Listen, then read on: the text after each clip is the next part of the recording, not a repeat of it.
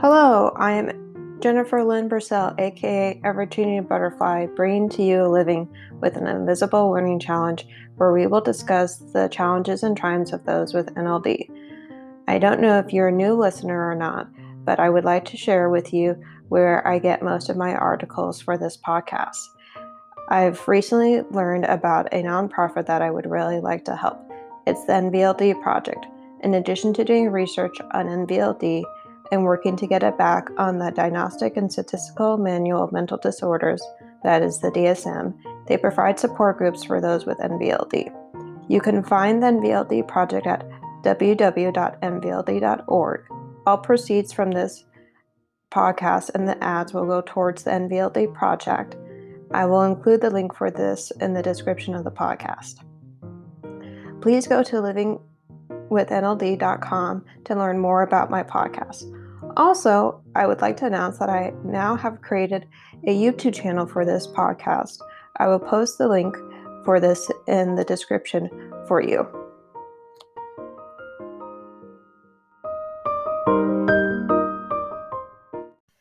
Hi, I am Jennifer Purcell, and today we are going to talk about the relationship between NLD and the health of the environment which is fitting because I was gardening today. So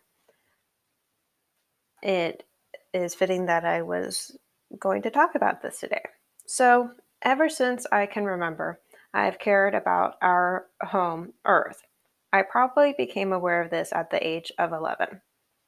Whenever I would walk my dog, Truffles, which I got her when I was let's say I got her in 2010, so that would have been when I was 12 years old. I would pick up litter and throw it away when I got to a trash can. I still do that today, and I'm 24 years old today. Also, when I was in elementary school, I did a fundraiser for Ronald McDonald. I collected the metal tops of off of soda tops and can tops. Those are the things that you use to open the soda cans. And eventually took the hundreds or thousands I collected. A little hard to remember how many because it was a while ago. With the help of my dad. Oh, well, I collected them with the help of my mom's church congregation, and my dad helped me take them to the recycling center to get the money to donate to Ronald McDonald. Also, my, I got my family into caring for the environment too. I did this after coming back from graduating from college, where I had a minor in environmental science and was a recycling manager at one of the co ops I was living at. When I went to college, I passed all my environmental classes with some help from my professors, but I did most of the work on my own with study groups. I was so proud that I could pass this these classes on my own without my mom's help because I already had her help in my sociology classes, which was taking up a lot of energy and effort from her. The job I had at Rochdale, which was the co op, as being the waste and recycle manager was the least glamorous job you could have. Sometimes I had to pick up the other people's trash bags because they would just dump them on the ground or around the bins, or the bins would get overflowed with trash. Gross, right? When I would go get dinner from the co ops, I usually didn't eat all of it, so I would save what was left over for the lunch the next day. I still do it with my breakfast at work. If I don't eat all of it at once, I save it for the next morning so it doesn't go to waste. Doing this makes me more mindful of portioning my food out and how much I actually eat. It helps me stay healthy and maintain my weight. I help my parents with knowing what goes in our compost trash, and recycling bins that we use at home. We actually have two compost bins because we do our own composting and we do compost bins at uh, the government, I guess you could say, picks up. I don't really know if it's right to say it's the government that picks it up, but it's the trash. You know what I'm talking about. It's the trash people and the trucks that come and pick them up. Um, guess you have it in your neighborhood too, I'm sure. So, what I also do, or what we also do in my family, is we never use paper plates or plastic utensils at home. And we compost the paper towels we use. We use napkins whenever we eat, I mean, cloth napkins. And um, also, we, at my mom's church, we take the recycling back to our house because we don't do recycling there because we just have a dumpster for trash there. Also, I have my family collect the, oh, I used to have my family collect the water from our showers and the washing dishes in buckets and pour it on our plants in our backyard. We don't do that anymore, but we still are mindful of how much water we use whenever we shower or wash dishes. We do this by putting soap on many dishes first and then rinsing them, or lathering up in the shower after you're wet and have turned the water off and then rinse off. I'm sure you do that as well. I'm sure you've heard of these practices and probably do them yourself. I also have taken better care of the environment by having a hybrid car instead of a completely gas one. I'm saving more money for my second car to be fully electric. And not to brag, but I'm proud of myself because I'm halfway there. It's taken me a while to save. Well, not as long as it would for some people, because I live at home with my parents and they're being very generous by letting me pay for only some things like prescriptions. But I am paying for some things just to have the practice of paying for them. And, um, you know, I'm just talking about that a little bit because it, it, does have to do with saving for the car, which is part of the bigger picture that sometimes people with NLD have a hard time um, uh, visualizing and remembering. Anyways, I want to make a shout out to my friends Janine and Natalie because they also do some environmental things. Natalie shops at a black owned business called Earthwell Refill. It's cool because they help you buy products like soap, shampoo, and toothpaste, etc. Because, it, I mean, excuse me, so they help you buy those products that would usually come in plastic containers or, yeah, basic plastic containers. But instead, you bring your own reusable containers to their store and use them. So your usable recon- your excuse me, your reusable containers are weighed when they're empty and then they weigh them again when they're full to figure out the price and those containers can be like mason jars. Um, that's what Natalie uses. You only pay for what you put in the container, whether it be toothpaste, shampoo, soap, or conditioner, etc. I think that's a cool concept, huh? Also, Natalie has done another thing by looking for social media groups that help you with only using what you need. The group is called Buy Nothing, and you can find them in your in any neighborhood that you live in. And you can an example is you can say you only need a few mason jars and someone will in the group will let you know that they have them by responding to your post which is great because let's say you needed um, five mason jars because you already had five, so you wanted a total of 10 to go to Earthwell Refill to go get some shampoo. So there you go. Then you have 10 jars of shampoo. Or let's say you want to use the 10 jars to get shampoo, toothpaste, and soap. Just an example. I will put the website for Earthwell Refill and Buy Nothing in the podcast description for you, your reference. And my friend Janine has her own indoor and outdoor garden. I think it is pretty commendable because she doesn't live by herself, but lives with some roommates.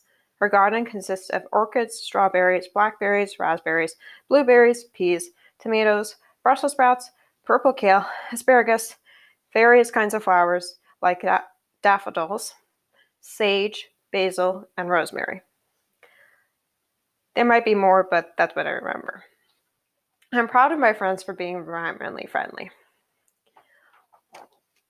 And my mom is also environmentally friendly because she has a fully electric car,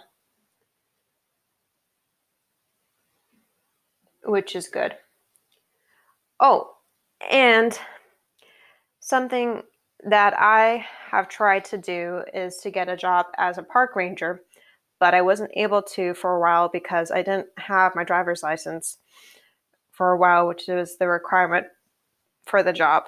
But I do have it now, and I've had it for two years, but I haven't seen any full time park ranger jobs in my neighborhood yet. Plus, I don't know that I would want to do it during COVID I don't know if the job requires that much in person interaction. That would be um, a little note, mental note in my mind about that. Um, I also love the retreat center, Stallion Oaks Ranch, that my mom's church was gifted from a rich family. And we'll give their names because uh, they may not want to be named.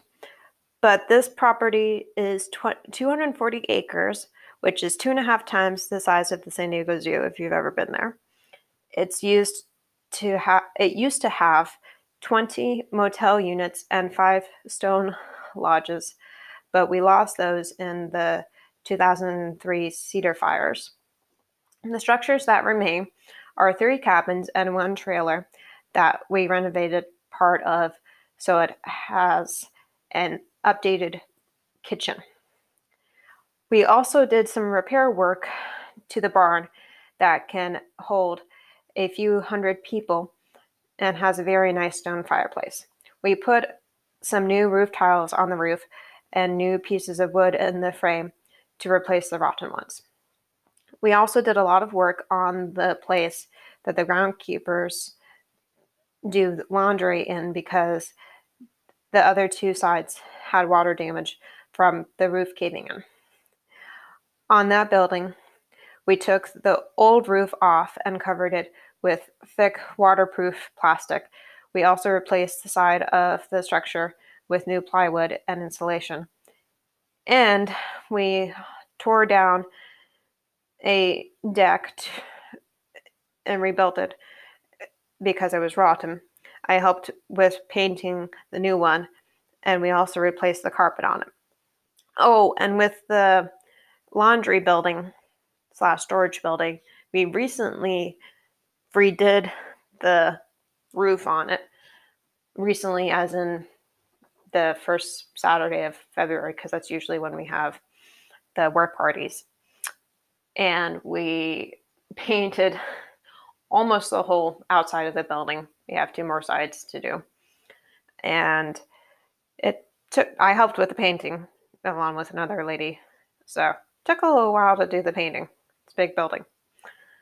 Well, it could be bigger, but it's a good sized building. Anyways, um the reason I'm talking about the repair jobs is that whenever my dad me and my dad do them, my dad is the facility manager and property manager at the church.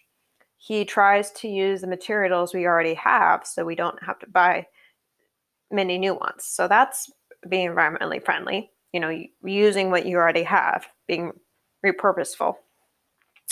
We also have 16 yurts, which are permanent tents, and they have canvas that keeps them warm in the winter and cool in the summer. You can take them down, but they're kind of hard to. So I say they're permanent because they have concrete base, unlike tents that you pitch up, which just have a dirt base. So a little different.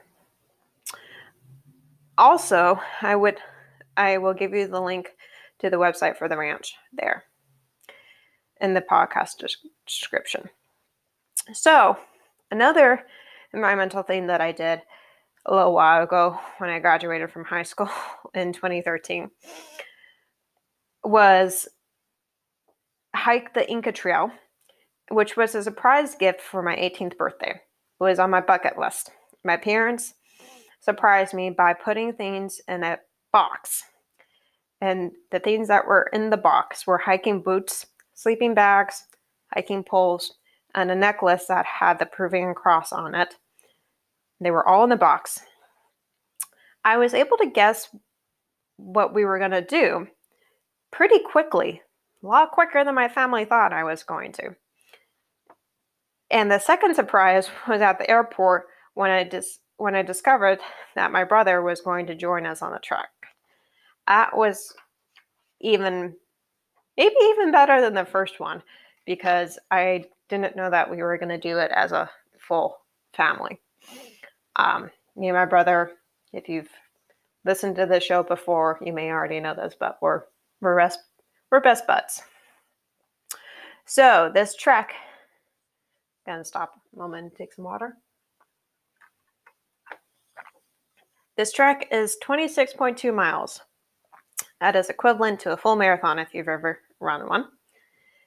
It is done over three nights and four days with a guide and a crew that helps carry your luggage and everything you need for loading in the tents. Um, I mean, lodging in the tents. This journey connects to NLD for me because I was able to release a lot of emotional emotions from sexual abuse. After all, despite not being at a healthy weight because of overeating to absorb emotions, I didn't get altitude sickness and was able to do the whole trek at my own pace. I'm very proud of myself looking back at this, Jennifer, because I remember how hard it was for me to do that trek with those extra pounds on me. We're probably talking about like extra 20 to 25, maybe 30 pounds, just to give you an idea. I also did similar things to this when I ran my last half marathon in Mammoth Lakes, California. I was starting to lose the 40 pounds I had put on in college, in the first two years of college, to give you an idea. I had to walk and run the marathon, I mean, half marathon, because I w- had only lost, I think, maybe half of the weight by that time. Um, but I stuck with it because I wanted to. and it was healing for me because I was able to get rid of the emotions that were inside me from overeating in college and that I wasn't comfortable with releasing them.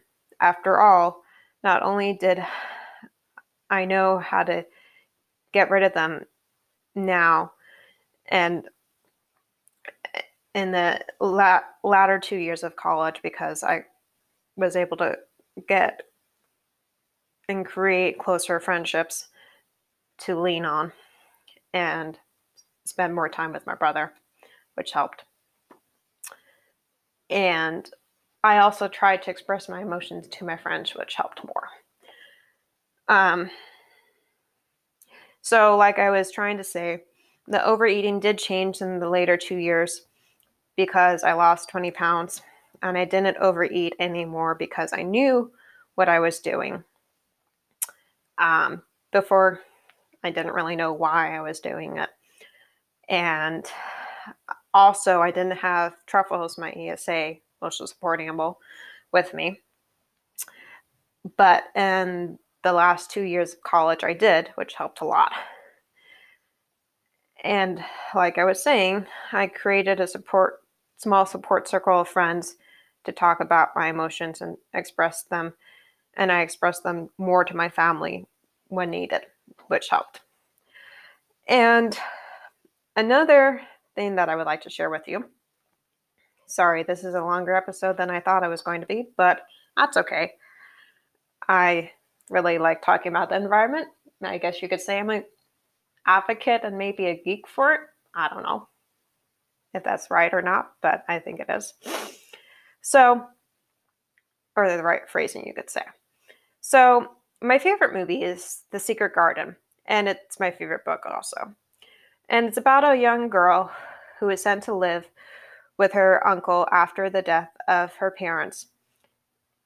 And his manner and sorrow leave her feeling bitterly alone, neglected. Once again, she begins exploring the estate and discovers a garden that has become hidden and aided by one of the servant boys begins restoring it to its former glory. That's a quote that I took from uh, the internet. So, the movie illustrates healing elements to the characters, Colin and Mary Lennox. Colin thought he was a cripple like his dad, Archibald Craven. I think I said that correctly. When in reality, Colin isn't. And neither is Archibald, really. He just acts like one. And for Mary Lennox, who was used to be neglected by her self absorbed parents, she found a home that cared about her more in Colin and Dickon in the secret garden she discovers. I don't want to spoil too much just in case you haven't read the book or seen the movie, but if you want to watch it, I like the one that was made in 1993 because it is close to the storyline of the book. This can be hard. Sorry, that's my dog. This can be hard to find with some movies because if they're especially modeled after series, sometimes they sway from the book and they don't um, stay with the storyline of the book or the plot line, you could say. Truffles, be quiet. I think nature can be healing for many of us in different ways, depending on your experience of it. I know whenever I would run on the fire trails behind UC Berkeley campus and see that beautiful bay view, it gave me goosebumps. It also said, This is why you chose this college, Jennifer, because you knew you could stick to it with the level of difficulty, especially if you had the help that you needed to graduate. Luckily, I was blessed to have that along with accommodations and ex- exceptional help from my mother with proofreading, editing, and writing all my essays and my sociology. In addition, I had help with my professors and GSIs too. And I think if I had to count or approximate how many people that helped me, it probably would be about 50 if I included all the tutors that I had before college in that also. So thank you, everybody. You know who I'm talking about. You know who helped me. If you listen to this, thank you. So, whether you run, walk, bike, or bike in the environment, I and others who have NLD find it healing in many ways because of the challenging life we have. And as I wrap up today, I would like to hear from you about your love for the environment. Please comment on livingwithnld.com or email me at livingwithnld at gmail.com And thank you for listening today. I hope you enjoyed listening and learned something new today. Thank you. I will talk to you next Friday. Bye. As I wrap up, there are some things I would like to share with you. I do have a website for this podcast. It is called livingwithnld.com. I also have a Facebook and Instagram page for this podcast.